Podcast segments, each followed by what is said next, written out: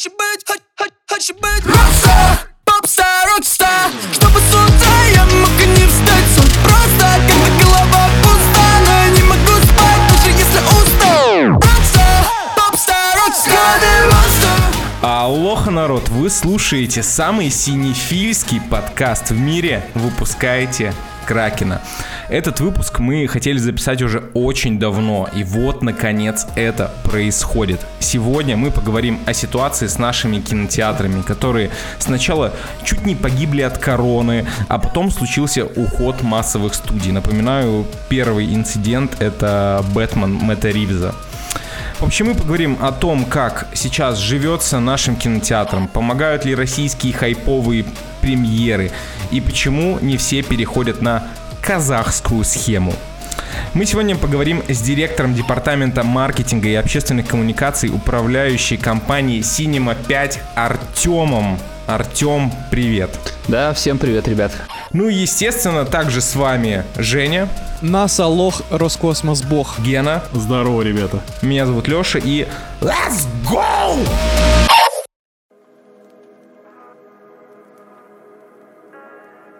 На самом деле, сегодня, правда, удивительный выпуск. Во-первых, у нас на обзорах нет ни одного иностранного фильма. Ты ждал этот выпуск, да? Я долго. Ты жил ради этого выпуска.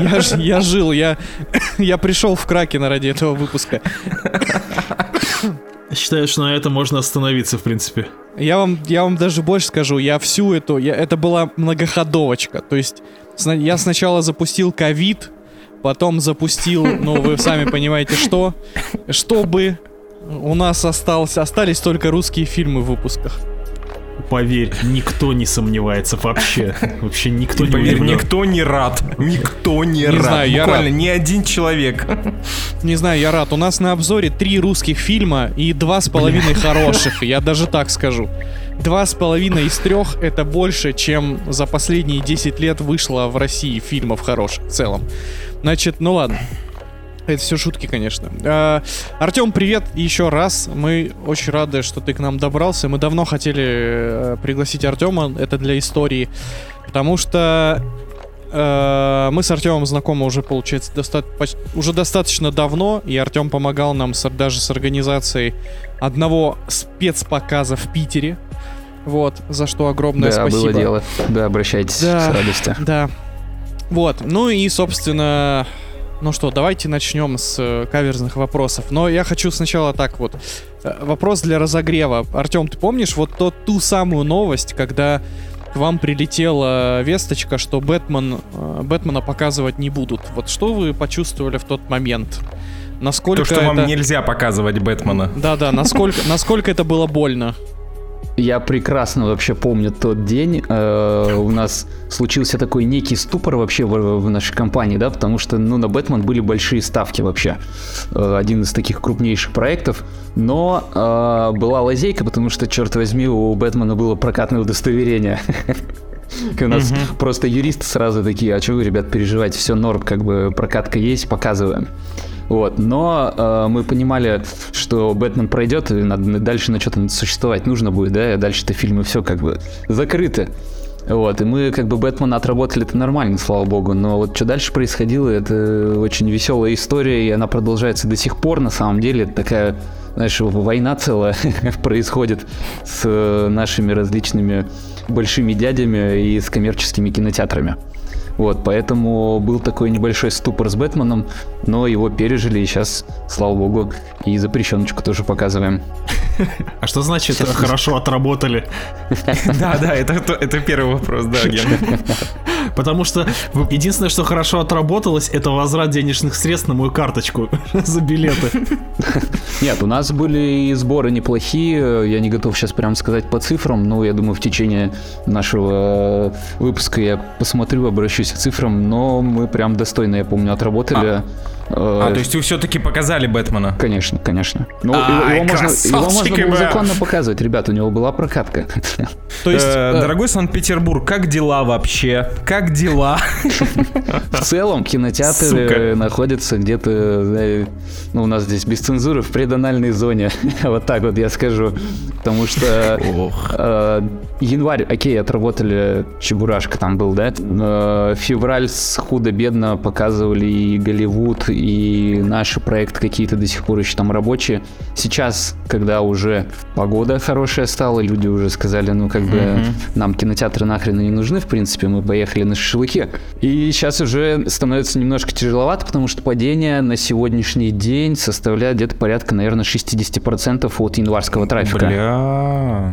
Блин, я слышал, что это жестоко. Что «Вызов» там разворошил осиное гнездо. Показывает всем Кускину мать. Вранье все. Зарабатывает все деньги мира. А я слышал наоборот, что он выступил ниже ожиданий. Он выступил, по крайней мере, лично по моим ощущениям аналитическим, он выступил намного ниже ожиданий, учитывая какой-то там бюджет и цифры, которые есть в открытых источниках, сколько потратили, это прям, ну... Космический бюджет, я бы сказал, да? Да. Подготовился.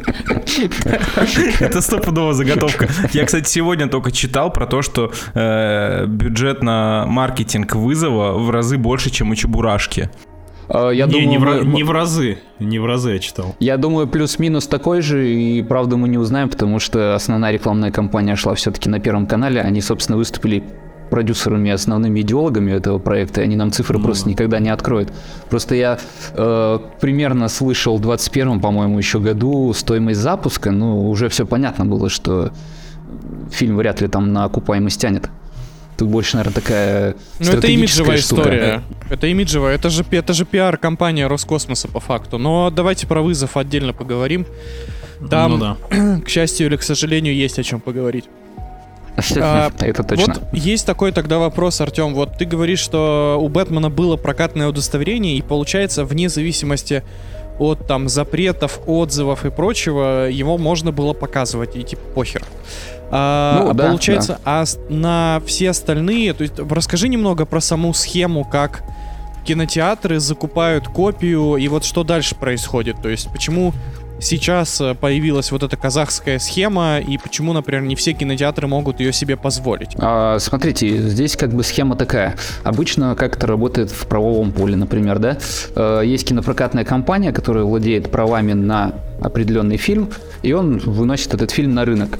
Соответственно, есть там 3-4 крупных кинокомпании российских, которые, скажем так, добровольно-принудительно призывают взять эти фильмы в прокат. Мы заполняем там ими экраны, и потом идет там схема 50/50, то есть с каждого билета 50% входит кинокомпания. Это ты про русские сейчас фильмы говоришь? Это вообще про все. А, то про все. Да.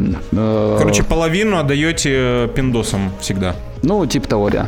То есть российское там авторское общество, дело начисления и так далее, и так далее. То есть кинотеатру там по факту остается, ну дай бог, там 20-30% от каждого. Ну мы слышали, билета. Да, то, что кинотеатры зарабатывают на попкорне с колой, а не на прокате. Все верно, то есть прибыль идет с бара.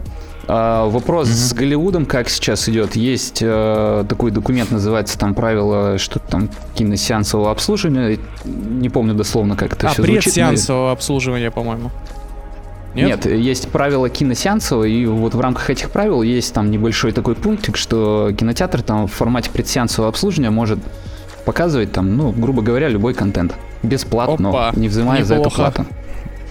Ну и, соответственно, этой схемой многие кинотеатры и пользуются, показывая по казахской схеме западный контент какой-то. То есть, получается, де юре все легально. Ну, для России, я имею в виду. Ну, около того.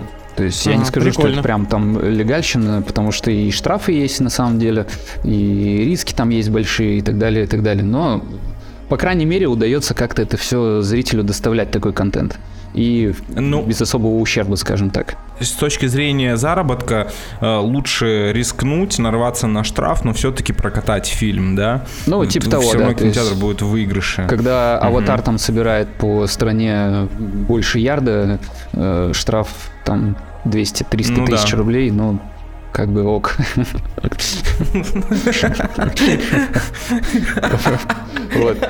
Возвращаясь к второй части вопроса, почему не все эти показывают, потому что есть в этой схеме одно большое «но» — это оборотный штраф.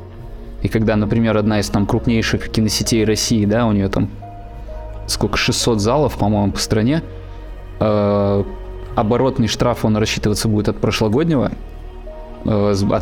сборов, поэтому многие просто не идут на такие риски, потому что там сотни миллионов рублей, наверное, этот штраф будет составлять. Вот. Слушай, поэтому... что такое оборотный штраф? Расскажи, пожалуйста, я просто не в курсе вообще. Берется твой оборот сборов твоего предприятия за прошлый год, и от него отсчитывается там сколько-то процентов, я не помню, ну, образно 10, да? Если мы, например, 1 миллиард за год собираем, то 10% мы штрафа должны будем от этой суммы заплатить. Ну, то есть я правильно понимаю, что в следующем году ждем наплыв, потому что штрафовать там особо 10% от нуля как бы не считается. Ну, плюс-минус, да. Но там много штрафов, на самом деле, других есть еще, поэтому юристы кинотеатров успевают только отбиваться, потому что они все между собой на связи, несмотря на то, что страна большая, рынок кинотеатральный рынок достаточно маленький, и мы все там друг с другом знакомы и общаемся. То есть я вам расскажу, один прикольный случай был недавно. Слушайте, по-моему, это было в Ставрополе, когда пришли чуваки с Министерства внутренних дел и сказали: вы показываете «Аватара». Они такие: ну, типа того. Они такие: а принесите нам на DVD его, как вещдок. Это был Гена. Копия, чтобы вы понимали, копия «Аватара» для кинотеатра весила, по-моему, 200 или 300 гигов. Гена был, он никогда столько не скачает со своим интернетом. Ну, кинотеатральную копию примерно так и весят, на самом деле. Ой, жесть. Ну да, мы тоже поржали. Ну, я думал, что даже побольше они весят. Я, честно говоря, удивлен. Ну, типа, сильно больше. Я думал, что они там что-то по терабайту весят. Там еще в zip-файл его закинул, там вообще 1,5 гигабайта получится. Слушай, ладно, давайте в продолжение разговора, Артем, еще вот такой вопрос. Насколько сейчас реально спасают ситуацию прокат западных фильмов? Ну и условно там, насколько помог в этом году тот же «Шазам 2», прости господи, там, не знаю, «Марио» и «Подземелье и драконы», например, и что там еще было в последнее время? Слушайте, но объективно все, что не «Аватар», отрасль, конечно, не спасает, потому что раньше все-таки Голливуд заходил на российский рынок с большой рекламной кампанией, сейчас это такая история подпольно-декабристская какая-то, знаете, где-то мы там пытаемся... надо шарить и искать, да, инфу? Ну да, то есть до зрителя достучаться сейчас достаточно сложно стало. Если раньше там была крупная федеральная поддержка там на телеке, где-то в интернете и так далее, то сейчас это точечно каждый кинотеатр сам просто таргетируется на свою аудиторию и пытается там как-то сказать: алло, чуваки, мы «Шазама» показываем. Вот, поэтому я не скажу, что западный контент сейчас прям так спасает киноотрасль. Вот. Ну, но несмотря на это, сборы какие-то маленькие, небольшие есть. Что-то какой-то зритель все равно на это идет. Ну, то есть я правильно понимаю, что без рекламы, да, и без вот этой маркетинговой машины, которые там были у условного Диснея, люди на это в кино все равно не идут? Да, конечно, безусловно. Маркетинг в киноиндустрии вообще решает многое. А когда он просто исчезает в один момент, мы теряем зрителя надолго. То есть мы вообще контакт со зрителем теряем, и даже его восстановить нужно будет уже несколько лет. Мы вроде год не работаем, но сейчас, чтобы восстановить контакт, я думаю, нам надо будет пару лет потратить, чтобы настроить обратно все эти цепочки маркетинговые. Шах и мат, долбоебы. Как вам теперь? Сами осознанно ходите в кино? Хрена там два. Гики, а почему рот в говне, блять, как говорится? Че? С самого начала всей этой заварушки сраной я говорил: ребята, ходите, блять, в кино. Гуглите ваш ближайший кинотеатр или сетку, всегда мониторьте это. Вы серьезно хотите остаться без ничего? Вы серьезно хотите повторения ситуации из 90-х, когда вот эти вот все кинотеатры, куча кинотеатров, которые, уверен, у кого-то из вас рядом с домом есть этот вот советский кинотеатр, классическое здание, когда они все позакрывались нахер? У меня не жалейте, было так. Блин, деньги. Но, Лёша, у меня тут другая мысль была. У меня была мысль скорее про то, что мувигоеры, так называемые, в целом, короче, хомячкам похер, что им показывают. Главное, чтобы это рекламировали, понимаешь? То есть какой процент реальных киноманов, которые ходят на те же западные и не обязательно западные фильмы? По факту чуваки ходят на то, что им рекламируют. Да, ну, опять же, если мы говорим прям про киноманов, то киноман как бы и не пойдет на Шазама, киноман не пойдет на Черную пантеру или Человека-муравья 3, он пойдет на что-то нормальное. Я бы так сказал, киноман не пойдет. Да. Шазама. Слушайте, но я здесь могу поспорить, потому что в категории киноманов есть отдельная каста там Марвелов и DC. Они ходят исключительно только на эти фильмы. Но этих людей мы не уважаем, и они к киноманам не относятся. Мы эти люди. Мы частично эти люди. Все правильно. Вкусно почавкали Человека-муравьем 3, пацаны. Очень вкусно было, да. Ладно, Артем, а скажи, пожалуйста, как вы вообще пережили ковид? Ну, то есть, насколько это было больно и, ну, как вы вообще восстановились? О, слушайте, ковид — это был первый такой вызов для нас, потому что вообще не понимали, что происходит и сколько это будет, и вообще что делать, потому что никто никуда никого не пускает. Но надо тут отдать должное, у нас сохранили штат практически на 90, наверное, 7%. То есть у нас не уважение.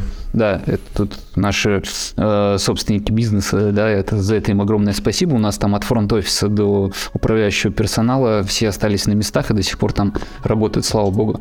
Вот. Но тут важно понимать, что во время ковида была поддержка отрасли, потому что определенная там ассоциация добилась включения киноотрасли в список пострадавших, и была поддержка, поэтому существовать можно было хорошо, более или менее, так скажем.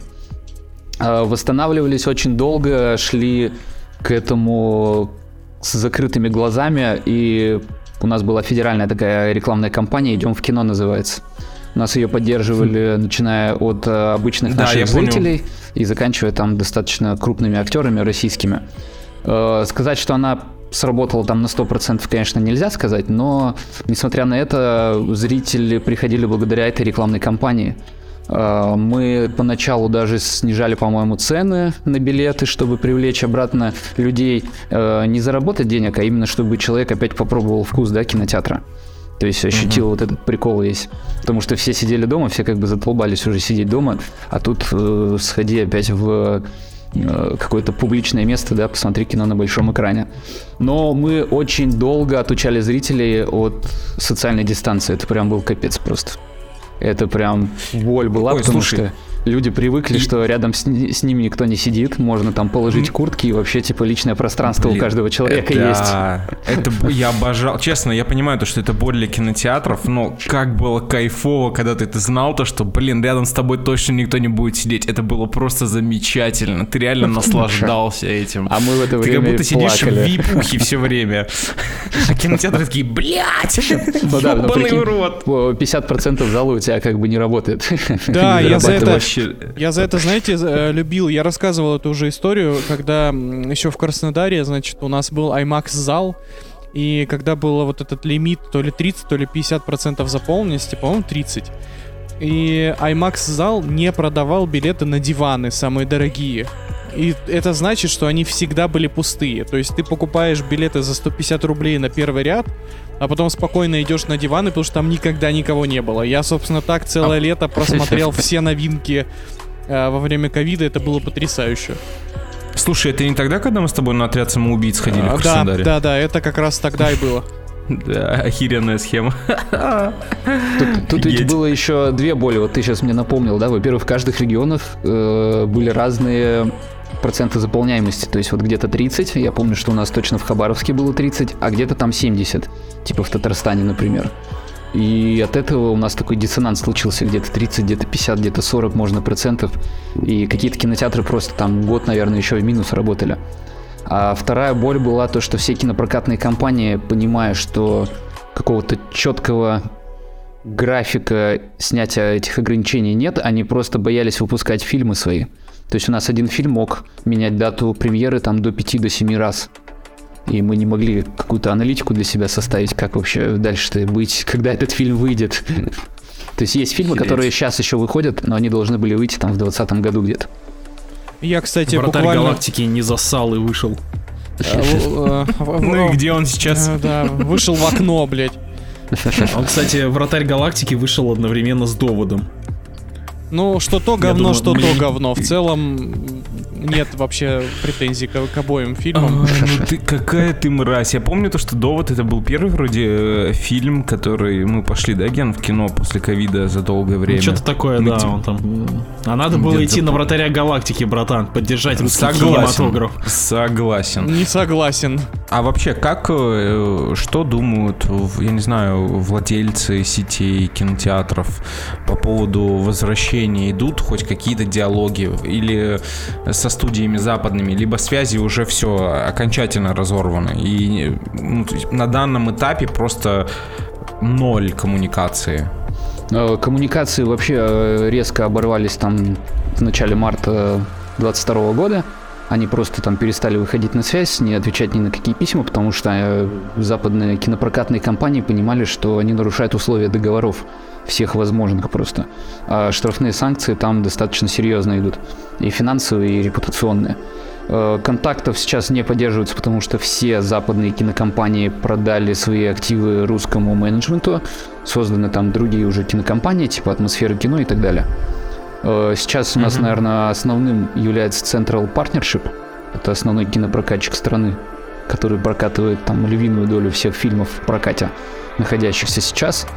И перспективы возвращения, я думаю, особо нет в ближайшие точно 5-7 лет. Это лично, по крайней мере, мои ощущения и на основе там определенных аналитических каких-то данных. С Джоном Уиком история же была, да? Лиан Стейдж выпустили Джон Уик 4. Дальше им Госдеп сказал, вы что типа делаете вообще? И чуть ли там не под банкротство подгоняют эту кинокомпанию сейчас. Поэтому я думаю, просто... А, серьезно? Да, там... Они же все это обставили так, как будто, ну блин, договор был хер знает когда, и типа нельзя его разрывать, вот это вот все. Я еще думал такой, ну как это, типа, заранее не был подписан какой-то договор на прокат «Аватара», на фильмы Марвел, вот это вот все. Как это вот с Джоном Уиком вдруг они такие заранее за 500 лет подписали, и все, и можно выпускать легально? Не, история как бы место имеет быть, потому что, скорее всего, дистрибьютор действительно подписал там еще давно этот контракт, потому что Джон Уик должен был выйти, если мне память не изменяет, в 2021 году, где-то в конце 2021 года, если я правильно помню. Возможно, дистрибьютор просто подписал действительно контракт, но, несмотря на это, как бы им похер на это. Я так и представляю. Вот, знаете, где-то там в Вашингтон, округ Калифорния. И, значит, сидят госдеповцы такие, типа, ля-ля-ля, все хорошо. Человек-муравей 3 не показали русским, день удался. Шикарно, Джон. Отлично, Грег. И, значит, они целуются в этот момент. И тут залетает их третий дружок и такой: парни, они показали Джон Уика. И в этот момент они такие: что? Попахнулись пончиком. Слушайте, но при этом Джона Уика же не было трейлеров по телеку все равно. Слушайте, но его вернули в прокат очень резко. Наверное, за пару недель до премьеры. То есть прям резко вышла новость: все, Джон Уик будет официально. Да, потому что Киану Ривз... почему-то русские считают, что Киану Ривз, походу, тоже русский. Я не знаю, возможно, они перепутали его с этим дипфейк-каналом, который... С Машковым. Не-не, дипфейк-канал, где Киану Ривз в шортах снимается, наш чувак. А, все. Возможно, с этим перепутали, как бы, и такие: о, это же... наши ребята же делают. Да, это такой, типа: о, это ПМ Джейсон, второй сезон, пойду посмотрю. Слушайте, ну Джон Уик собрал прям круто. То есть за последние, вот начиная с 2020 года, сборы Джона Уика, они прям очень радуют и кинотеатры, и кинопрокатные компании. Жаль, что фильм не радует. Ну ладно. Так, слушай, у меня один вопрос вообще возник. Сейчас вот иногда выходят такие странные западные фильмы до сих пор. Вот уже прошел год со всех мероприятий. А нам стоит ожидать каких-то еще таких подснежников, типа Джона Уика или фильмов Ариастера, которые неожиданно у нас выходят, и все задаются вопросами, как такое вообще произошло? Да, в целом про Вольгу вопрос, которая до сих пор продолжает выпускать классное кино. До какого это будет времени шлейф тянуться вот этих вот фильмов, которые типа были там когда-то подписаны еще 1000 лет назад? Слушайте, когда я прям не готов ответить, потому что мы от кинопрокатных компаний узнаем это в моменте. Что касаемо кинокомпании Вольга, мы с ними достаточно очень тепло дружим, у них все-таки контент на своего зрителя, это такой не масс-маркет. Если рассматривать масс-маркет, я думаю, что все как бы в рамках там правового поля, как это было раньше, там до 22 года, я думаю, что не будет уже такого.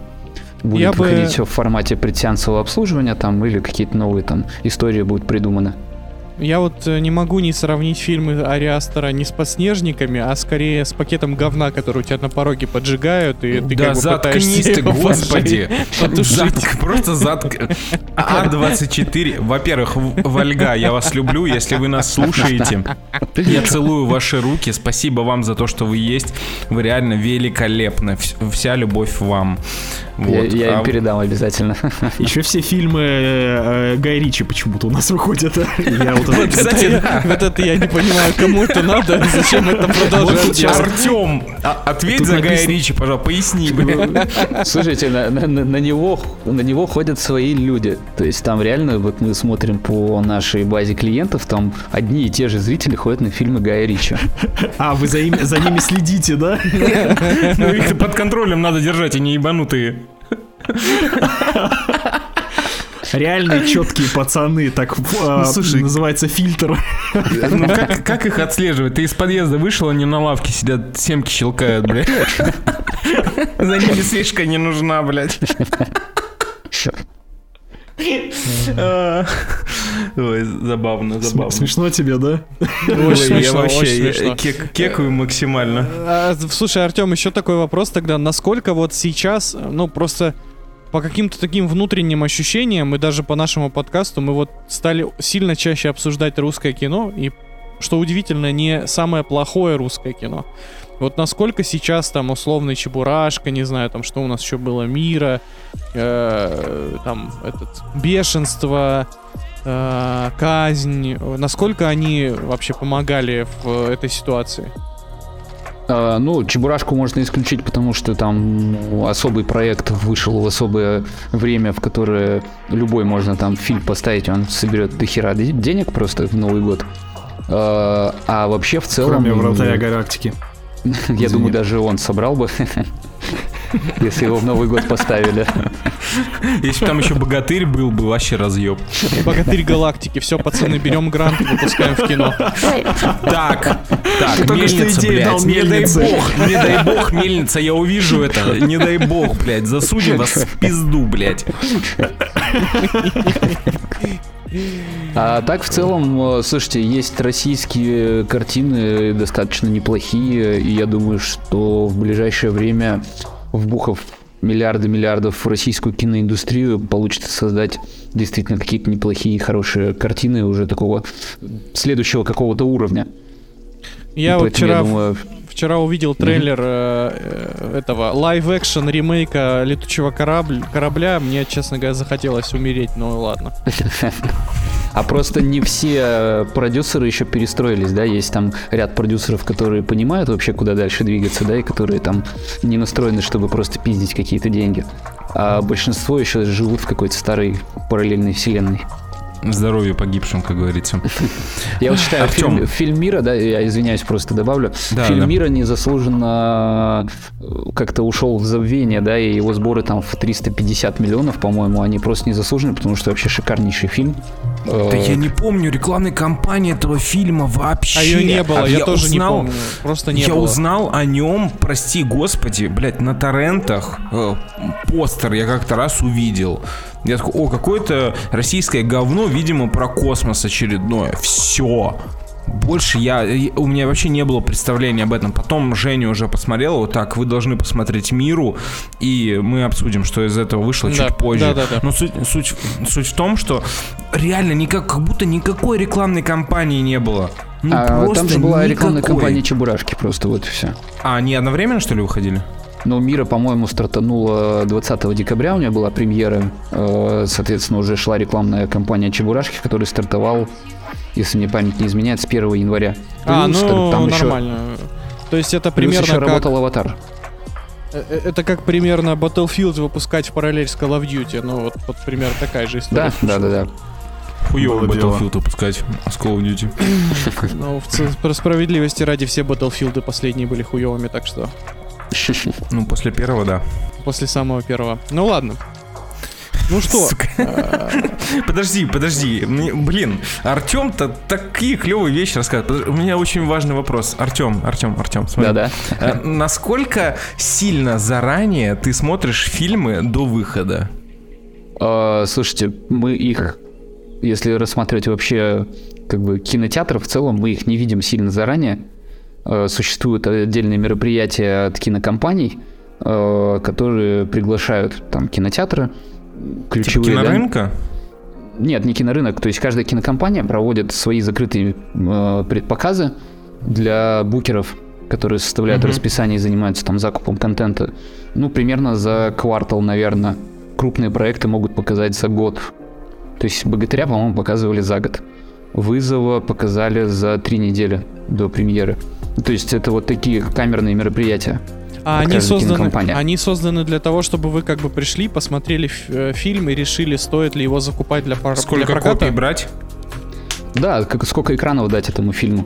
Но если рассматривать крупные премьеры типа «Вызова», то у них там есть определенные условия, что у вас там должно быть столько-то экранов. Не менее? Да. Не менее столько-то экранов. То есть я правильно понимаю, что когда-то давным-давно пригласили кинопрокатные компании, показали им небезызвестный фильм «Веном 2», и кто-то такой сказал: «Да, я беру на все экраны». Ну да, так и было. Дайте, повысьте этого человека, у него великолепная чуйка. ЦА вообще знает вдоль и поперек. В смысле, они знают ЦА Гая Ричи фильмов? Просто тем же людям показывают все. Они просто помнят, что Томик Харди играл и... просто Томик Харди очень похож на Чарли Ханнема из «Джентльменов». Такие, в целом одно и то же. Смотрим, бля. Я сейчас вспомнил забавную историю. Я читал на vc.ru текст какого-то чувака, который работал в одной большой сети кинотеатров. Мы не будем сегодня говорить о других сетях, кроме Артема, которую, значит, в 2012 году купили американцы. Артем, не знаю, может быть, понял, наверное. Да, я примерно представляю, кто это такие. Да, начинается на букву «К». Ага. И в общем, там он рассказывал о том, что, американцы, как только выкупили эту гигантскую компанию, они выгнали, все руководство и начали сами составлять расписание. И, в первый же месяц там выручка рухнула на 1/3. Во второй месяц она рухнула на 50%. И прикол в том, что она рухнула, из-за расписания. Этот чувак пишет о том, что правильное расписание — это когда, скажем, топовый фильм начинается каждый раз в разных залах через 35-40 минут. И это обусловлено тем, что если человек не успел на сеанс какой-то, то он не уходит в другой кинотеатр, потому что, следующий сеанс с этим же фильмом начнется условно через 15-20 минут. За это время он спокойно купит билеты, попкорн, может, пиво купит, если он на Гай Ричи пошел. И тем самым он удерживает клиента. И, в общем, прикол в том, что американцы, купив эту сеть, начали лепить одинаковые сеансы подряд с промежутком 10-20 минут. И поскольку количество залов было ограничено, то часть фильмов показывалась просто при пустых залах, и посетители уезжали, потому что они просто тупо не успевали на тот фильм, на который они пришли. У вас та же схема работает? Вообще в курсе про схему, как расставляется расписание в кинотеатрах? Слушайте, вообще у нас работает это не так. И лично я считаю, что это утопическая схема так работать. Особенно сейчас. Сейчас у нас расписание может меняться да, чуть ли не... А типа динамичная, да, система? Очень динамичная, да. То есть есть крупники, которые составляют действительно так, они там могут на неделю, на месяц составить и как бы все забыть. Мы смотрим на заполняемость, мы смотрим на посещаемость, мы смотрим на какие-то рекламные итоги наши, да. И когда мы понимаем, что, например, фильм «Вызов» не собирает обсирается? Утром... Да, угу. То есть, ну, утром он объективно, он не собирает кассу. Мы, конечно, хотим этот фильм снять, но мы сейчас просто не можем там по условиям меморандума его снимать. Ну, работать в такой схеме сейчас — это вообще утопия. И, мне кажется, сейчас никто так не работает уже. У американцев своя немножко культура потребления, да, кинопродукта, у русских все-таки немножко другая она. И для русского неважно, там, 15 минут он начнется или через час, но будет через час, он пошатается по торговому центру, посидит в KFC, острых крылышек поест, как бы. Вот это вот плохая идея перед фильмом. Мы сейчас говорим о русском, который на Веном 2 пришел, бля. Вот, я имею в виду в целом, то есть наш зритель, он найдет там, чем занять это время, ему не важно, что там следующий сеанс начнется через 15 минут. И люди редко приходят, ну, типа, зашли просто в кинотеатр, давай посмотрим, что есть. То есть люди уже осознанно смотрят расписание там и идут к конкретному времени. То есть процент опаздывающих, он вообще очень минимален. Кстати, вопрос касаемо «Вызова», вот ты мне сейчас напомнил. Сейчас везде была новость о том, что из-за выхода «Вызова» все кинотеатры, которые прокатывают казахский контент, убрали на какое-то время западные премьеры. Это так? Да, все верно. Мы сняли тоже в том числе. Это на добровольной основе было? Ну...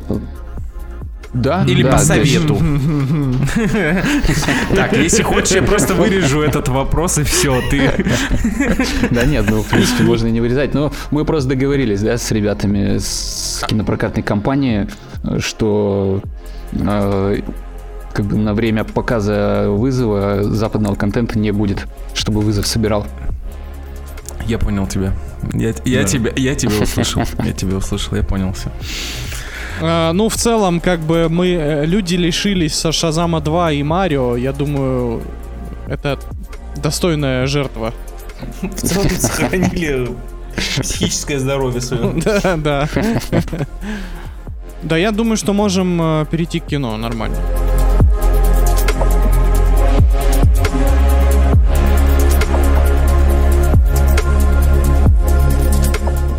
Окей, ребятушки, в общем, история. Перед тем, как я начну рассказывать про фильм «Далёкие и близкие», очень странная неделя выдалась, потому что все фильмы, которые мы сегодня посмотрели, так или иначе пушил нам Женя, который посмотрел их в самолете. А самолет — это прекрасное место для просмотра кино. И, в общем, сначала Женя рассказал то, что мы обязаны посмотреть один фильм. Следующим он сказал то, что, блин, «Далёкие и близкие», посмотрите, офигенное кино, обязательно типа к просмотру. Мой вопрос, так как я платил за контент. Я несколько лет с захода Netflix в Россию оплачивал честно Netflix. Я платил 800 рублей в месяц. Больной 800 человек. Рублей в месяц, я напоминаю, чтобы смотреть Netflix легально. Что я делаю? Я захожу на Кинопоиск. На Кинопоиске фильма «Далёкие и близкие» нет. И оказывается, то, что он есть на Кионе. МТС, к вам вопрос. Ребят, вот вы когда запускаете свой онлайн-кинотеатр, и там нет функции скачать фильм на устройство. Слушайте, ну как бы на дворе не 1858 год, мне кажется, и стоит добавить эту функцию, потому что иногда люди, сука, летают на самолетах, и им нужно посмотреть фильм в полете. Тем более, когда у вас фильм, о котором не знает буквально никто. Никто. Я не знаю, он был вообще в кинотеатрах, Артем? Слушайте, я не помню, чтобы он был в кинотеатрах, но... как бы в списке, в шорт-листе тех фильмов, которые доступны к прокату, он есть. Но чтобы прямо его были в большом каком-то широком прокате, я не помню такого. Мне кажется, не было. Но мне кажется, что это спецпроект Киона, который эксклюзивно для платформы и делался. Нет? Как будто бы мы с тобой смотрели такую версию фильма, которую как будто бы с какого-то кинотеатра позаимствовали, и там была в заставке в начале Кион. У меня такое ощущение складывается. Короче, фильм «Далёкие и близкие». Ребята, это русский, российский Санденс, буквально. История о том, как батя напрашивается в дорожное приключение со своим сыном из Хабаровска в Москву. У них натянутые отношения, потому что батя, он такой, знаете, а-ля российский Скрудж, он такой угрюмый ходит, и он работает учителем в школе, его все не устраивает, его не устраивает то, чем занимается его сын. Сын конкретно занимается перегоном тачек с Хабаровска в Москву, реставрацией их, перегоном. В общем, получается так, то, что батя знакомится с блогершей бальзаковского возраста, переписывается с ней, влюбляется, мать погибла в аварии, все дела, и он решает отправиться в Москву, тем более то, что его сын в очередной раз перегоняет туда тачку. И, собственно, этот фильм об их отношениях. То, как отец с сыном налаживают свои отношения в ходе поездки по стране. Это очень крутое, локальное, маленькое кино в духе, как правильно сказал Женя, мистера... Я забыл название. Уолтера Митти. Уолтера Митти, да, в духе Уолтера Митти, офигенный род-муви о том, как люди, которые вроде бы родные, но при этом далекие, близкие, далекие, далекие, близкие, ребят, не забываем, мирятся, находят общий язык, и все это выливается в наконец-таки нормальные отношения. Замечательное кино. При просмотре я словил вайбы реально Санденса. Если бы этот фильм был от условных американцев и он прокатывался бы по фестивалям, то вы бы о нем точно услышали, вы бы его смотрели, получили бы кучу восторженных отзывов. И из-за этого мне бесконечно грустно, как и по поводу следующего фильма, о котором мы поговорим, о том, что о нем никто не знает. То есть в одно время это фильм, который не пытается казаться чем-то большим, не пытается казаться какой-то жесткой драмой, рассказать сложную историю. История простая, просто как 2 копейки. Сценарий буквально на 10 страницах написан, но это все так душевно и качественно, и красиво снято, с любовью к материалу, с любовью к стране. То есть он реально очень качественно снят, отличная игра актеров. Я впервые за долгое время, то есть я думаю, со мной многие согласятся, при просмотре российского кинематографа у вас даже в самых хороших фильмах порой случается этот кринж-момент, когда какой-то актер либо переигрывает, либо мотивация персонажей высосана из пальца в какой-то момент, и тебе приходится закрывать на это глаза. Так вот, в фильме «Далёкие и близкие» этих моментов у меня вообще не было ни разу. То есть, да, там батя, конечно, карикатурно скряга, но ты все равно понимаешь, что, блин, то есть я ловился на мысли о том, что если бы это был западный фильм, я смотрел его в дубляже, у меня вообще к нему не было бы вопросов. Это очень хорошее кино, я всех призываю его посмотреть, это реально своего рода как медитация, возможно, как терапия. То есть мы сейчас привыкли к блокбастерам, либо к откровенным пердежным комедиям каким-то, жанровым фильмам, и немножко забыли про инди-кино.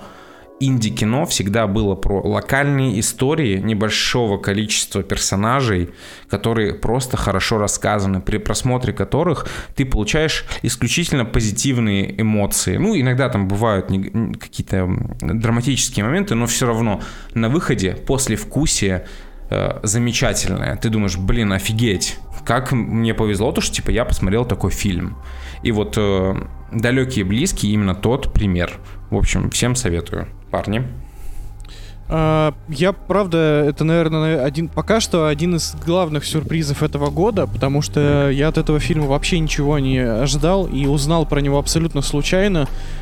Потому что я давеча в пятницу посидел, в Туле на мероприятии с ребятами из индустрии, из киноиндустрии, я имею в виду. И они как раз-таки жаловались на то, что «Далёкие и близкие» — проект Киона, на который они вообще не сделали ставку.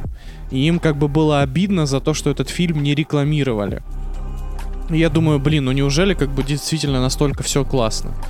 И, боже, ну вот правда, каково было мое удивление. Это вот тот самый фильм, который... Ну вот я вот безумно люблю вот эти санденовские премьеры, которые, знаете, такие добрые, солнечные, ласковые, безумно красивые, но при этом про правильные человеческие ценности. И вот «Далёкие и близкие» делают абсолютно все правильно. И что самое приятное, он показывает Россию красивой. То есть... Это такой, знаете, они же там почти через всю Россию едут откуда там, я не помню, с Дальнего Востока. Из Хабаровска. Да, из Хабаровска до Москвы. И... Даже немножко не хватило России, честно говоря. Да, можно было побольше фильме поснимать на самом деле. Ну, то есть, но при этом Байкал, офигенные леса, супер красивые. И это вот тот самый случай, когда они реально начали догонять, что можно туризм развивать через кино. То есть, вот я уверен, очень многие люди, когда посмотрят этот фильм, они захотят автостопом ну, не автостопом в смысле, а на тачке прокатиться. Ну, роуд-трип. Да, роуд-трип себе устроить, похожий, вот. И это же офигенно работает. Это прям супер клево. И опять же, ребят, фильм идет 1,5 часа. Это манна небесная. Ты просто наслаждаешься тем, что, ну, реально, идеальный баланс. Ты не устаешь от фильма, он не утомляет тебя перегруженностью. Локации постоянно сменяются. Персонажи прогрессируют, вы представьте себе, то есть персонажи в начале и в конце это разные люди, ты видишь, да, как они меняются, блять. Да, и прям реально персонажи меняются, причем все, и батя, и сын, и даже... И девочка это. И девочка, и даже та самая тетка, которая типа блогер. Да. Слушайте, ну я смотрел этот фильм, ты когда мне сказал, какие фильмы мы будем обсуждать, я, значит, «Вызов миру» посмотрел, а этот фильм я еще не смотрел и думаю, ну, надо его глянуть. У меня, честно говоря, были от него ожидания, я посмотрел постер, название, думаю, ну что-то очередное такое, такое себе. Да. Но потом я, когда его включил, просто с первых кадров я кайфанул от сочности картинки. Картинка настолько сочная, и когда я смотрел этот фильм, я поймал себя на мысли, что это же вообще история, наверное, из каждой семьи, да, когда, ну, типа, родители тебе что-то говорят, а ты такой, да, отстаньте, я сам все знаю, как это делать. И я просто себя на этой мысли словил, что это я там 15-16 лет, и мои отношения с родителями. А в какие-то моменты вообще скупую мужскую даже пустил, потому что реально настолько Да, было такое дело. Настолько душевный фильм. Я думаю, что Евгений Сытный здесь еще отыграл просто вообще блестящую роль отца. Да, к сожалению, он скончался, да, после этого фильма. И я думаю, что вот, наверное, ощущение болезни, которые он переносил в момент съемки, они, ну вот, в картине они прочувствуются, и он какие-то вещи играет настолько душевно. Он же там играет роль, что типа еще он постоянно говорит, что он там болен, я там болен, и он вот эти моменты, мне показалось, что отыгрывает прям, ну, на ощущениях своей реальной болезни, и мне показалось, что это дало какую-то дополнительную душевность этому фильму. И я прям с этой картины очень большой кайф словил. Я думаю, что его надо показывать подросткам, потому что у подростков, вот у меня есть у друзей, дети примерно возраста там 16-17 лет, и я вижу со стороны, что это вот их сюжет сейчас происходит, то, что в кино у них происходит в жизни сейчас, и я прям сразу порекомендовал им посмотреть этот фильм вместе с детьми. Я думаю, оно сформирует у подростков какую-то еще такую особую любовь к родителям. Картина вообще крутая, и действительно она незаслуженно просто ушла в забвение Киона. Кион, ну, дропните это на Кинопоиске, пусть люди посмотрят. Ну, блин, ну сколько подписчиков у вас в вашем кинотеатре есть? Дайте людям реально, если это действительно ваш проект. Если это ваш проект, вы хотите на нем заработать хоть какие-то деньги, так, господи, ну, вы 100% ушли в минус с этим проектом. Дайте людям посмотреть его. На Кинопоиске его посмотрят в разы больше людей. Это реально очень качественное кино, после которого вы реально чувствуете, блин, да тепло просто внутри себя. Я летел в самолете, посмотрел фильм, смотрю в окно, там солнышко, и я такой, блин, как я отлично провел время сейчас. Вот это такое редкое ощущение в последнее время из-за кино, которое выходит, блять. Спасибо Файги, вот, и все остальные. Вот. В общем, реально, просто Кион. Если кто-то из вас слушает вдруг, поделитесь фильмом с Кинопоиском. Я единственный кринж словил дальнобойщика только из фуры с черепом вот этой. Да. Но мне кажется, эту сцену можно было вообще выкинуть к херам собачьим. Ну да, или показать реального дальнобойщика, который там херачит из Хабаровска в Москву, потому что они выглядят совершенно по-другому. Слушайте, ну это, кстати, классная еще история, ну такая вечная тема конфликта родителей и детей, но вот для зумеров, наверное, я поясню, что, ребят, вот вы наверняка даже сейчас кринжуете от своих родителей. То есть... это нормально. Это нормально, они точно так же кринжуют с вас, не переживайте. То есть это такое, это взаимное, понимаете? И вот этот фильм, он как раз-таки говорит о том, что, ну, почему это происходит, и что это на самом деле только у нас внутри в головах, на самом деле надо просто... ну, понять друг друга, что ли. Вот настолько о простых человеческих ценностях кино, что делает его еще лучше, на самом деле. Потому что его поймут, ну, прям буквально все. Вот он как будто для всех возрастов снят. Потому что условные зумеры кекнут с деда, который там пытается снимать видеоблог. Там, не знаю, люди постарше там насладятся видами страны и там всплакнут на вот этой линии отношений с сыном. Вот. Ну, то есть прям вот для всех возрастов снят. Это, знаете, как будто бы пиксаровский мультик, переложенный на кино. В общем, ребят, далекие и близкие. Вот обязательно к просмотру. Не смотрите постер, не смотрите там, не дай бог, не смотрите трейлеры. Наши не умеют снимать трейлеры к таким фильмам. Просто включите это кино и проведите 1,5 часа с невероятным удовольствием.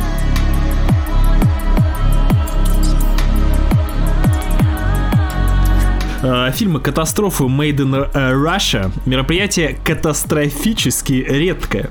В большинстве случаев это какие-то локальные проблемы, а не катастрофы планетарного масштаба, как мы привыкли.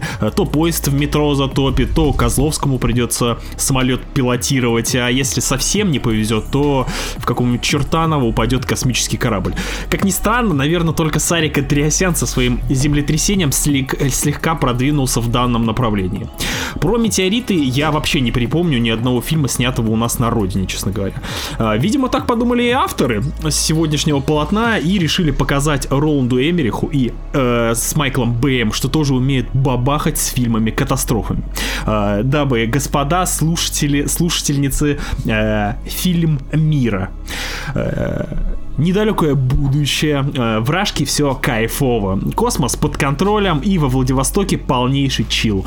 И там живут наши главные герои. На Земле страдает и депрессирует Лера Абрамова, закрытая девушка со своими сценарными ружьями, а в космосе болтается ее батя без имени, все называют его тупо Арабов.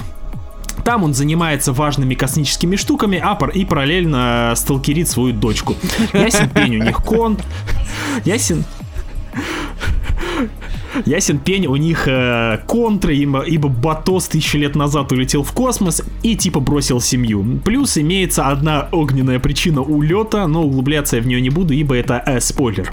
В общем, работа бати — это следить за астероидами и уведомлять начальников о статусе космического пространства вблизи Земли. Но вдруг, в один чудесный день, метеориты оказываются умнее земных технологий и меняют жанр фильма с драмы на фильм-катастрофа. С этого момента Батос с помощью технологий из игры Watch Dogs начинает помогать дочурке в нелегкой миссии под названием «Беги, сука, беги!». Сюжет прост, и в принципе от него вообще больше ничего не требуется. Все по классике. Персонаж в сложных ситуациях берет свои страхи за яйца и показывает, кто в сценарии главный. О никакой глубине речи не идет, но функции они свои выполняют. Бабахи в фильме сочные, все свистит и пердит, как в западных аналогах. Где-то даже креативней. За графон тоже не стыдно. Компьютерная графика не хуже, чем в Крайзисе. С драмой тоже все нормалды. слезы льются, извиняшки и спасибушки произносятся. Майкл Бэй одобряет и критикует одновременно. В общем, фильм нормальный. Если делать нашу любимую поправочку на страну изготовления, то может быть нормально с плюсом. Но вы уже, наверное, поняли по моему тону рассказа, что я не остался, так сказать, в восторге от данного кино. Если смотреть на фильм с оглядкой на конкурентов, то он может предложить только одно — зрелищную сцену, снятую одним кадром. Это, наверное, самый крепкий рычаг в руках людей, которым действительно понравился этот фильм. В остальном я не буду делать поблажку фильма, который натыкается на те же грабли, что и аналогичные фильмы катастрофы. Однополярные плоские персонажи, идиотские причины для геройства, драмная драба и бескрайний пафос. Это все те же самые проблемы, за которые мы хейтим западные фильмы, но здесь почему-то делаем им скидку. Мол, наше, родное. Нет, я так делать не буду. Для меня фильм «Мира» оказался обычным и одноразовым фильмом с одной по-настоящему крутой сценой. Все остальное я уже видел в катастрофе количестве раз. Я на самом деле очень сложно спорить, ну, в смысле, даже не буду спорить с Геной, согласен со всеми тезисами, ну, просто у меня, наверное, чуть больше в плюс ушло мнение про фильм. Единственное, что я соглашусь с нашими комментаторами там в тележке про первые там 20 минут, которые меня немного смутили, потому что американский футбол, серьезно, ну то есть вы настолько копировали западные аналоги, что типа... Братан, это не далекое будущее. Именно такой вид спорта будет. Не, знаешь что, я сначала смутился, а потом я вспомнил, что я на прошлой неделе читал одну книгу, и там как раз-таки рассказывали, писали о том, что на Дальнем Востоке, России, очень популярен американский футбол. То есть это не байт, не это локальный, да, это не байт, это локальный прикол. То есть, ну, да, они там реально играют. Вот, но это... Я знаю даже, что где-то у нас тут вблизь, в наших районах даже кто-то в бейсбол поигрывает. Типа даже с перчаткой настоящей, прикиньте. Я даже ни разу ее в жизни не видел, типа, своими глазами, а народ рубает. Но это как бы не оправдывает. То есть реально эту сцену можно было выкинуть или поменять американский футбол на сокер. Вот, ну неважно. Просто я согласен с Геной, что все сценарные ружья, они висят прям настолько явно. Как только зажигается фаер в первой сцене, ты такой, понятно, что будет в конце. В целом можете даже не показывать эту сцену, я понял. Вот, но при этом, как только начинается сама катастрофа, я, честно говоря, охуел. Вот прям других слов у меня нет, я вот... Чего-чего от такой сцены я не ожидал. Вот особенно от отечественного кино. Я причем, знаете, у меня было опасение какое. У нас нет таких бюджетов, как у Эмериха, чтобы показать, как разъебывают полпланеты, да. И не будет, да, давайте будем честны. У нас нет голливудских бюджетов на фильмы. И я думал, каким образом они будут выкручиваться из этой ситуации. То есть нам нужно показать сцену катастрофы, но при этом у нас нет денег на эту катастрофу. И выход, который они нашли, это прям мое почтение. Вот прям офигенно. Я готов аплодировать креативной команде, которая вот придумала такой ход. С субъективной камерой, которая по факту прячет половину замыленной графики и половину ненужных спецэффектов за главную героиню. И это прям охерительно же. И при всем при этом это не единственная классная сцена. То есть мне вот эта сцена, которая а-ля Watch Dogs 3, мне понравилась, которая в тумане. Да, ей предшествовали достаточно идиотские причины полезть в многоэтажку. То есть, сука, со всего города эвакуируют людей, но маленького мальчика, который сидит наверху и орет, никто не нашел, да, блять? Ну, справедливости ради, везде разруха, и типа, ну реально, туда бы никто не полез в сознательном как бы уме. Ну, типа, да, реально, у меня не было к этому причин, почему этот пиздюк туда забрался. Да, но это она тоже, же говорила, знаешь, там, что она его сама туда отправила. Ну, вот ну да, бы... он да. тупой, он туда ну, полез. Тупой, он, да, типа, да, кто будет искать, блядь, в заброшке, нахуй, ребенка? Ну, нет, ну, ладно, давайте как бы спишем. Лучший способ оправдать действия героев — это сказать, что он тупой. Он ребенок, Ген. Дети тупые. О, кстати, это второй рычаг. Он ребенок. Бля, тупой ребенок, пиздец, все может сделать. И ты такой, ну вообще без проблем. Я, к справедливости ради, хочу вспомнить, что у Бондарчука там долбоебы полезли смотреть на то, как летит космический корабль на них, блядь. Поэтому давайте просто здесь спишем. Ну это такая, это композиция кадра неудачная. Ну да, конечно. Вот, но, честно говоря, я немного кринжевал с линии нового бати и вот новой семьи, то есть отношения дочки с матерью, они вот какие-то странные, и мне показалось, что они в итоге никуда и не приходят к концу. Ну, то есть свои отношения с родным отцом она как бы более-менее развивает, она с ним общается. Опустим нюансы про то, что он подключается к плюшевому мишке, у которого, да, встроена камера, но, сука, по какой технологии он к нему, блядь, подключается? На эту тему есть много теорий, которые, если рецензии почитать, или там во всяких чатах прям очень активно обсуждают, там уже радиотехники подключаются, они такие, ну, типа, там радионяня, скорее всего, но... Так как она работает на обычных частотах, скорее всего, она через 5G. Ну, короче, там чуть ли не всю схему тебе люди уже разрисовывают. Как это вся работает история. Насколько же людям нечего делать, господи. Я так поржал с этого. Вот, но и где-то вот... Вот как только ты понимаешь, что им нужно на корабль... Вот знаете, в чем у меня основная претензия к фильму? И она повторится, когда мы будем обсуждать фильм «Вызов». У этого фильма огромная проблема со структурой. То есть кульминация фильма и самая крутая сцена происходит в первой трети. Остальные сцены и весь остаток фильма, он не настолько интересен. То есть, понимаете...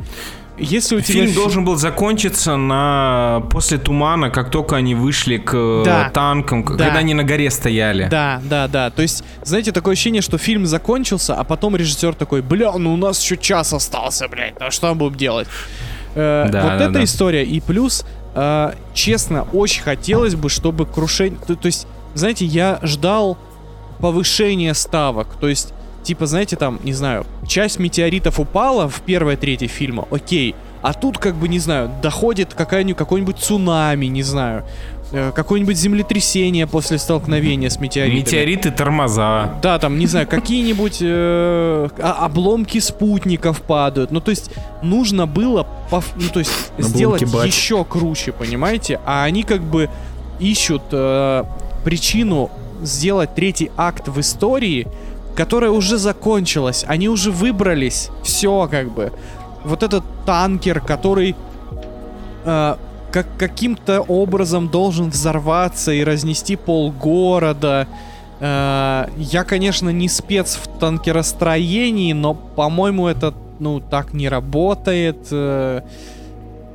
Ну, в общем, это очень притянутая за уши история. Ну, ты не веришь в это. Я, честно, после, там, условно, середины фильма, когда она спасает брата, я такой, собственно, все, давайте закончим фильм и закончим на высокой ноте. Но нет, так как сценарий написан не очень качественно, блин, впечатление смазывается.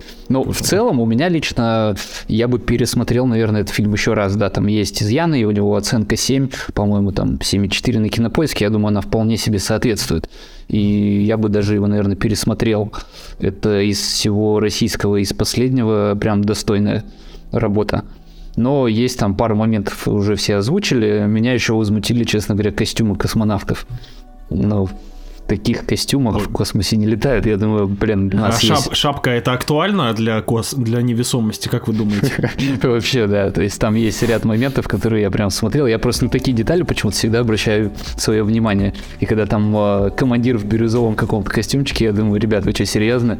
Я просто на космодроме служил, я видел, в чем они ходят. Это недалекое будущее, все должны быть на фэшне. Это Балентиага была. Метеорит это Кани, я понял, да. Мира, you are Balenciaga. Фильм замечателен ровно до последних 40 минут. Вот реально, все в нем хорошо.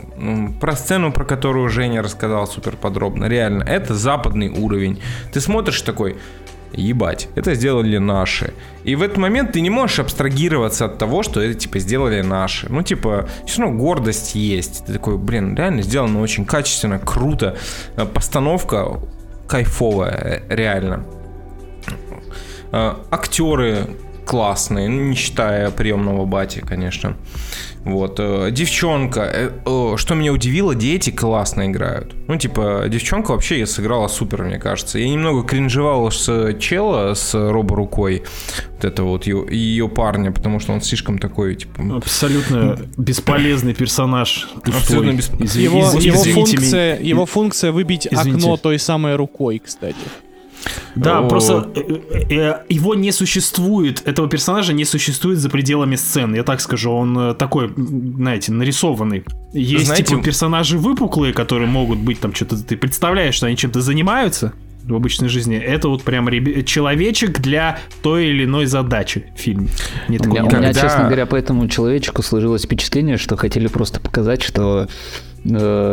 В России не простые деревянные протезы, а типа вот уже такие современные. Я думаю, что вот какая-то... У меня вот такое личное ощущение сложилось, что типа мы идем в ногу со временем. Кстати, такие протезы есть, типа это факт. Понятное дело, но это круто, ну типа, ребят, ну... Они есть, окей, все окей, мы это поняли. Просто когда произошла ситуация с балконом,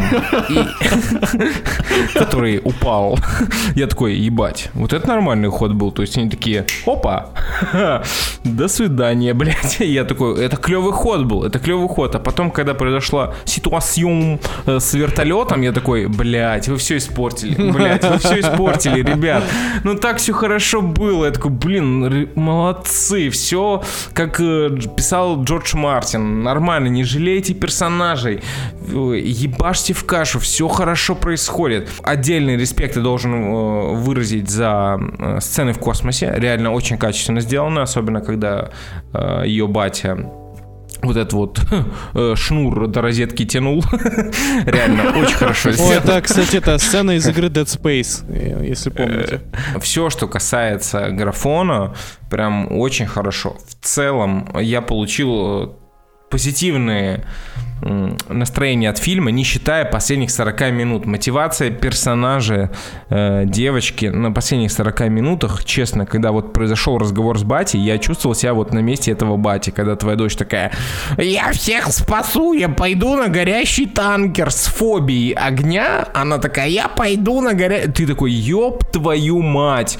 Меня реально начало трясти от злости, то, что сценарист это написал, и то, что это пустили как бы в печать, и это сняли. Это был просто омерзительный ход. Да, вот это кошмар. Это то, блять, почему я не люблю наше кино порой. Не порой, а, блять, 90% случаев. То, что у нас сценарное мастерство все еще не...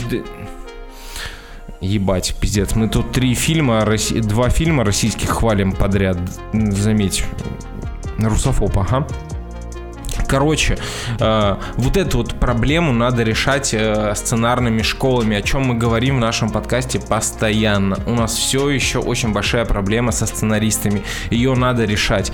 Я понимаю то, что последний акт, он самый сложный, как это все логически связать так, чтобы это все было и нарастал как бы накал происходящего, и чтобы это все перетекло как-то хорошо.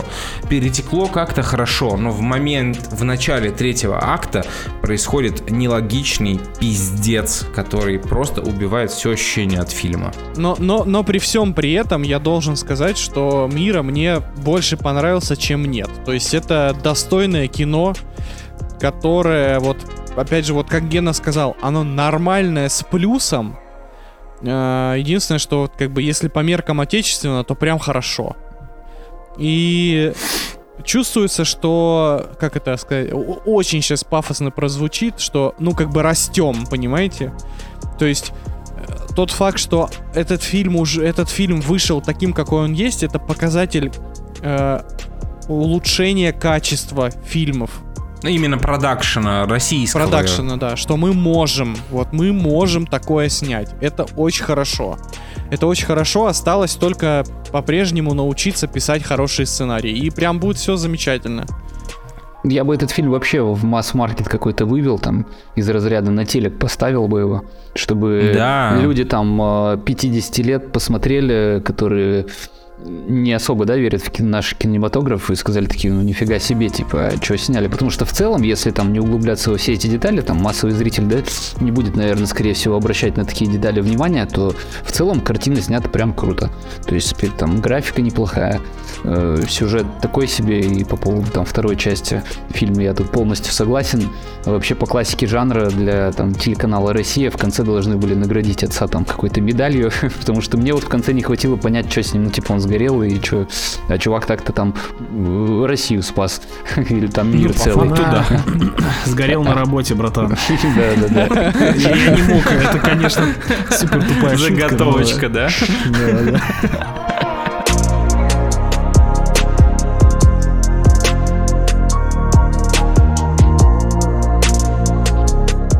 Пристегните ремни. Друзья мои. Следующая остановка. Следующая остановка МКМКС. Это я на английском, если что. Ладно. Как, я даже не знаю, с какой стороны подступиться к этому, честно говоря. Но давайте так. Пиар-компания Роскосмоса никогда не была такой кинематографичной. Этот фильм запретил Тому Крузу лететь в космос, чтобы полететь самому. Я уверен, что лично Рогозин подошел и плюнул господину Крузу, говорит: Томик Иванович, иди нахуй. Говорит, твоя миссия, сынок, невыполнима. Иди и катайся на своем мопедике со своими педиками на Западе. Вот. И, значит, отправил в космос Клима Шипенко и русскую бабу. Я бы Клима Шипенко нахуй отправил, кстати. Почему? Сука. Я тоже не понимаю. Я не понимаю, почему, ну ладно. Это предпочтение Алексея, это не мнение ведущих подкаста. Я, честно, не могу оценивать «Вызов» без оговорочки о событий, которые этот фильм с собой несет. Поскольку это действительно достижение для мирового кинематографа, без преувеличения, да, то есть это первый фильм, снятый в открытом космосе. Это же и является его главным недостатком для меня. Я сейчас все объясню. Итак, давайте я разделю свой отзыв на две части. Первый. Мы поговорим о феномене и о событии, то есть мы сняли первый фильм в открытом космосе. Круто ли это? Да, безусловно. Все ли получилось так, как хотелось? Кто же его знает, как они там этот фильм снимали? Стоило ли оно того в итоге? Ну, давайте разбираться. Опять же, с точки зрения события, это потрясающе. Как пиар-ход, который рекламирует Роскосмос, это сродни Топ Гану 2, который заставляет тебя захотеть стать летчиком. Здесь примерно то же самое, только ты захочешь поехать и стать космонавтом, как в старые добрые советские времена. То есть с агиткой этот фильм справляется на крепкие 5 баллов. Он показывает потрясающий офис Роскосмоса. Он показывает охеренную подготовку космонавтов. Все эти тренажеры, полеты на самолете, чтобы в невесомости оказаться, быт на МКС, интерьеры, виды космоса. Все это офигенно выглядит, потому что ты понимаешь, что актеры реально проходили подготовку, их реально возили в этом самолете, они болтались в невесомости, они, мать твою, выходили в открытый космос в конце концов. Это на протяжении всего фильма заставляет тебя накидывать этому фильму дополнительные баллы. опять же, прямое сравнение с Топ Ганом 2. От того, что ты знаешь, что Том Круз сам летал на этих истребителях, ты охуеваешь еще больше. Вот здесь примерно то же самое, только ты понимаешь, что это, сука, реальный космос, это реальная МКС, настоящие космонавты, а не актеры. И они все это делают взаправду. Это охуенное ощущение, которое ни с чем не сравнится. Этот фильм дарит его. За это спасибо. А теперь поговорим про фильм. Про фильм, который, сука, кто-то написал, блядь. Я хочу посмотреть на этих обезьян ебучих.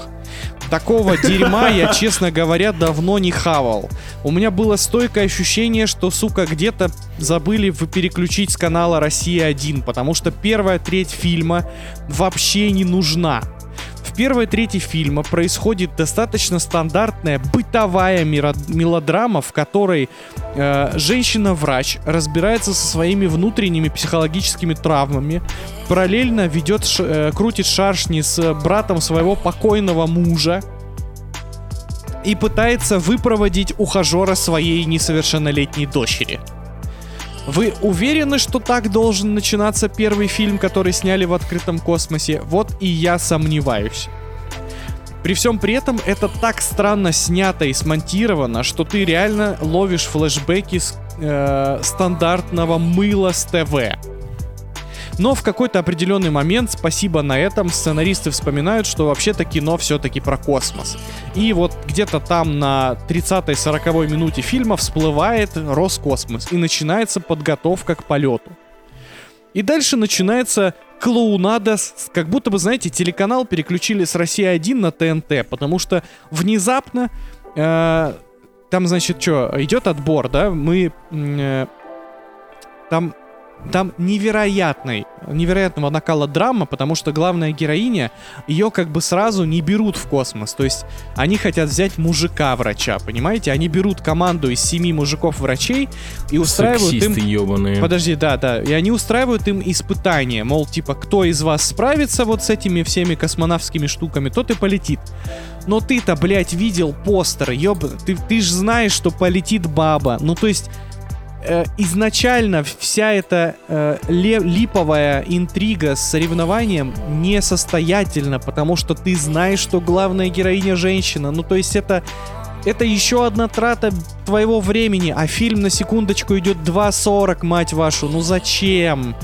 И плюс к этому... Жесть.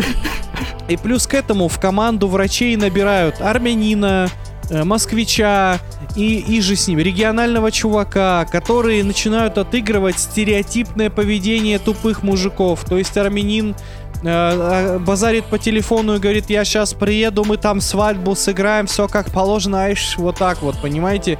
И ты реально думаешь, блядь, я смотрю скетч на Comedy Club или что происходит вообще?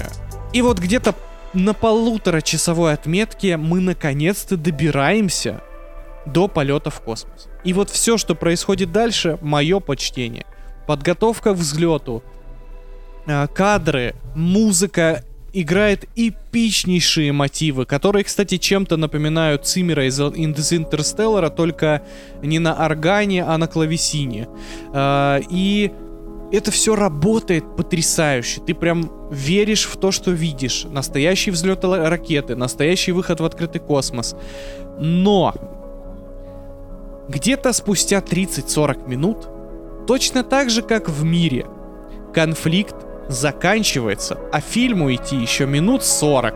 И ты такой: мать твою, зачем я это дальше продолжаю смотреть? Потому что создатели, опять же, неправильно структурировали сюжет.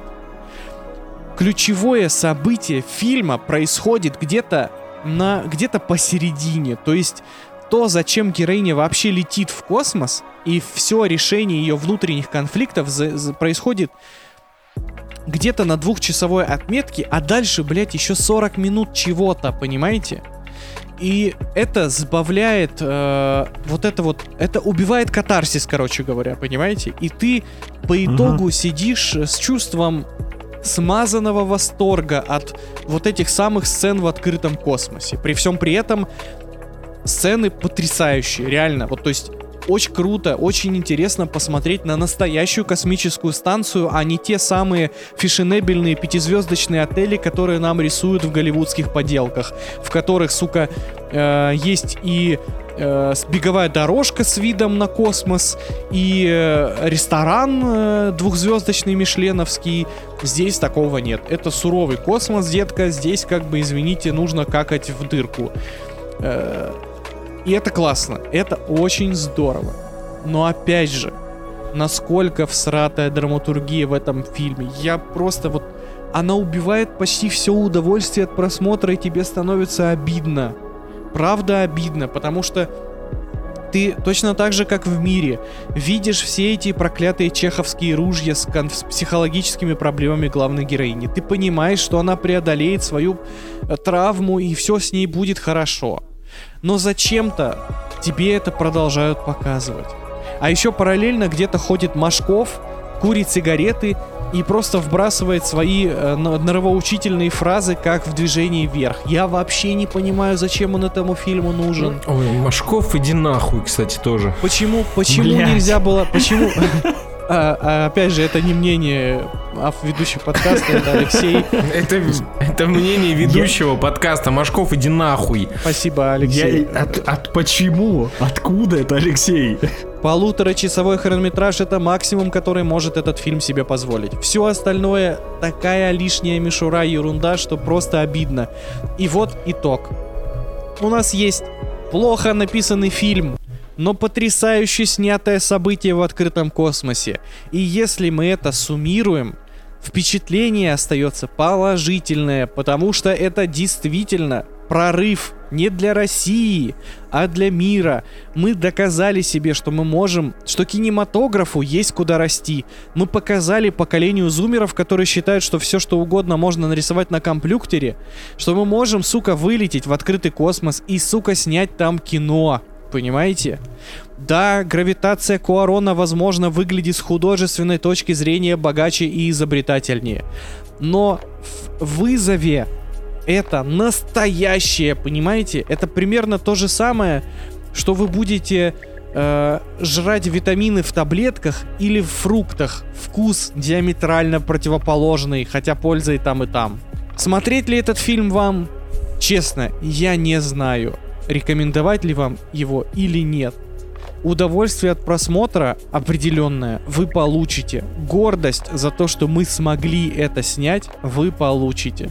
Порцию кринжа от хреново написанного сценария вы получите в 2 раза больше, поэтому учитывайте это, если решите пойти на «Вызов» в кино.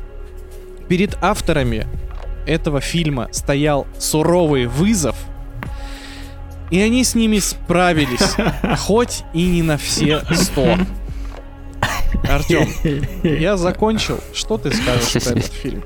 Микрофон нужно выкинуть куда-нибудь срочно. Пиздец, у него, наверное, в голове гимн играл все это время. У меня этот фильм вызвал тоже неоднозначные, на самом деле, ощущения. С одной стороны, да, мы круто сняли там фильм в космосе, действительно, и многие там пишут в комментариях, можно было это снять на Земле, ни хрена на Земле это не снять нельзя было. Но я думаю, что немножко создатели фильма не учли, не попали, наверное, в аудиторию с точки зрения подачи вообще этого фильма как проекта. То есть все шли посмотреть, как круто в космосе. Цель у фильма была другая на самом деле. То есть просто помериться письками и сказать, что мы первые это сняли. Да. Да, согласен. Все, никакой другой цели у этого фильма больше нет. Второе, как работника кинотеатральной индустрии, меня выбесило, что к фильму пришит очень дохера большой рекламный блок, который нельзя перемотать. Таким образом, там рекламный блок со всеми кинотеатральными роликами 20 минут. Подтверждаю. Я вчера... Фильм 2.40, рекламы 20, в итоге у нас тут получается 3 часа. Еще и 3 часа суммарно все. Да, я вчера смотрел все эти трейлеры потрясающие, спасибо, блядь, большое. Они вшиты, то есть с копии приходят, их нельзя ни отрезать, ни перемотать. Вот. Что касаемо актерского состава, не попало лично в меня абсолютно, кроме космонавтов, которые реально отыграли как... космонавты-красавчики. Что удивительно. Как космонавты, да. Что, реально прямо нормально получилось быть собой? Слушай, а я по вот ним слышал, что они очень хуёво играли. Ну, типа, реально очень хуёво играли. Слушай, я не скажу, что хуёво. Вот по ним видно, что им некомфортно от камеры. Но при этом вот, знаешь, это как будто бы в плюс работает. Ну, то есть ты, знаешь, как будто бы художественный фильм становится документальным в какой-то момент. И ты видишь, что это реальный человек. И вот его реакция на то, что происходит, она настоящая. И ты такой, блин, ну это прикольно. Ну, как бы всрато выглядит, но прикольно. Я кринжую, он кринжует. Да, типа мы вместе кринжуем от того, что происходит, понимаешь? Они не играли, они жили. То есть они существовали, как они существуют обычно. И это прикольно, действительно, это придает там фильму особый какой-то такой шарм. Да, согласен. У фильма вообще там, по моему мнению, нет абсолютно никакой динамики. То есть ты его смотришь такой, ок. Я, честно говоря, там в середине даже подуснул. Потому что было такое себе. Все, наверное, пошли на этот фильм и начали сравнивать его с Армагеддоном, мне показалось. И когда на выходе там все равно слушаешь, что говорят зрители, они такие, после Армагеддона это вообще шлак. Но я считаю, что... Все после Армагеддона шлак, сразу спойлер, ребят.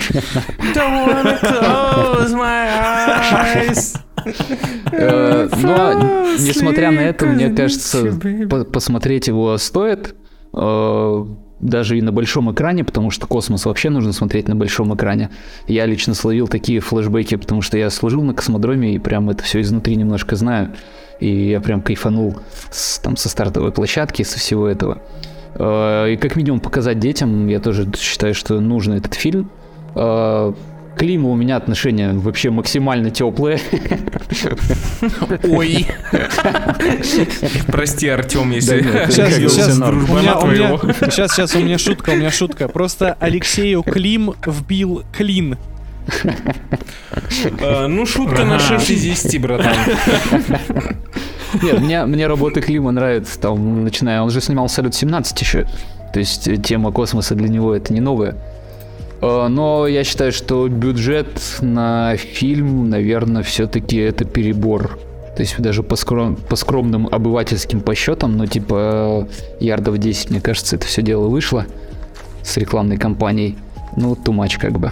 Для такого фильма. Вы вообще не продали этот фильм, и тут проблема даже не в вас, тут проблема в рекламной кампании. Мне никогда вы не продадите фильм тем, что, у них космос это CGI, а вот у нас космос это космос. Ты такой думаешь, блядь, ты... Мне поебать, если в вашем фильме хуёвый сценарий, хуёвая история, то мне там нечего ловить. Какая разница, где вы это снимали? На натуре, либо на зеленке. Мне абсолютно плевать, если я не соболезную, не сопереживаю персонажам. Это все идет мимо меня. Дело не в вашем... Окей, мы сняли фильм в космосе. Первые побывали в космосе, первые сняли фильм в космос. Окей, для кого-то это важно. Я допустим, это уважаю. Окей, допустим. Но, строить всю кампанию рекламную на этом, это не причина. А потому что того, больше нечем, Лёш, больше не на чем, понимаешь? Это проблема. Я, кстати, знаешь еще что, Артём, не понимаю, почему они из этого фильма сделали медицинскую, блядь, драму. Вот серьезно, я понимаю, что им нужно было найти повод отправить человека, человека по сюжету отправить в космос, да? Но... Почему нельзя было снять... почему нельзя было придумать персонажа космонавта? Почему нельзя было просто снять супер простую полуторачасовую историю про какого-нибудь молодого новичка-космонавта, которого привозят на МКС, и он там, не знаю, решает какие-то задачки рабочие? Почему нельзя было такое простое кино снять? Зачем это... Причем это, знаете, такая прям серьезная драма с психологическими проблемами, с материальными проблемами, с коррупцией, с бюрократией, с кучей. Наворочено столько на эту конструкцию, всего лишь для того, чтобы вывести бабу в космос, серьезно. Слушай, мне кажется, это лично мое мнение, опять же, да, мне кажется, здесь они хотели дополнительно героизировать наверное, врача как профессию, что типа... Слушай, окей, вот это, кстати, классно. Вот это, кстати, классно. Врачей показали офигенными ребятами. Это плюс. Вот тут согласен. Но, да, я думаю, это основная цель была. Но просто сценаристы не доработали, на мой взгляд, эту всю историю, и можно было это сделать намного круче. И опять же, я не понял просто вообще, к какому, ну, типа, жанру относится этот фильм, честно говоря. Да, вот я, да, я то же самое. Потому что ты, когда вообще в целом идешь на фильм про космос, ты хочешь какого-то вот, ну, как от Мира, да, там, то есть, чтобы у тебя все падало, взрывалось, какой-то был чувак, который все что-то спасает. А здесь, ну, такая нудятина 60-70% фильма, на которую вообще неинтересно смотреть. Я вообще с большим удовольствием, на самом деле, посмотрел фильм о фильме. Он есть в свободном доступе. О, вот это интересно, я хотел посмотреть, но что-то пока не добрался. Есть на Первом канале, в соцсетях у Первого канала, там 3 серии, это реально было интересно, то есть там показан процесс, как их готовили, как это все реально устроено и так далее. Если вы летите на МКС, мне кажется, что нужно показывать, как это МКС устроено намного больше, чем показано, да, в фильме. Согласен. Потому что это капец как интересно, да? Да вплоть до, не знаю, там, до толчка, да? Реально, это такие бытовые штуки, которые интересно посмотреть, как это все... Суперинтересно, да. Ну, я имею в виду, что такие какие-то бытовые мелочи... Не, кроме шуток, Артем, мне серьезно, мне кажется, что это супер обывательская история, которая интересна. Именно вот эти вот маленькие детали бытовые, которые добавляют тебе всего... экспозиции. Операцию как таковую, это же такой один из кульминационных моментов, да, эта операция, она не показана в том объеме, в котором должна была быть показана. Но это, опять же, мне показалось так. Да, еще она прошла супер легко, без надрыва. Ну да, как будто вот каждый день это они делают. Да. Опять же, здесь, может быть, это связано с темой героизации врачей, что, типа, врачи-профессионалы, они там и в космосе могут в легкую это все провести, но мне кажется, что это нужно было показать немножко больше. Я тут соглашусь, я не знаю, рекомендовать идти его смотреть или нет. Наверное, да, можно посмотреть, потому что просто это фильм, снятый в космосе, реально. И на этом все, дорогие друзья. Артем, блин, спасибо тебе большое. Это был охереть как интересно. Реально, это было очень интересно. Спасибо большое, что пришел к нам. Спасибо вам, что позвали. Так что зовите еще, с удовольствием обязательно поговорим. Позовем тебя, когда выйдет какой-нибудь разъеб, и тебе нужно будет за него отвечать. Новый Гай Ричи, например. Слушайте, по секрету до осени вообще ничего нет. Так, стоп, мы ждем фильм Джейка Джилленхола от Гая Ричи, все его хвалят, мы ждем его. В общем, с вами были Артем, Женя, Гена, Лёша. Мы целуем вас в пузике, дорогие наши друзья. Спасибо, что дослушали до этого момента. Не забывайте, то, что все ссылки на наш телеграм-канал, на наш Бусти, все самое важное есть в описании выпуска. Ставьте ваши оценки в iTunes, ставьте сердечки в Яндекс.Музыке. Мы вас любим, целуем. Спасибо, что дослушали до этого момента. Все, пока.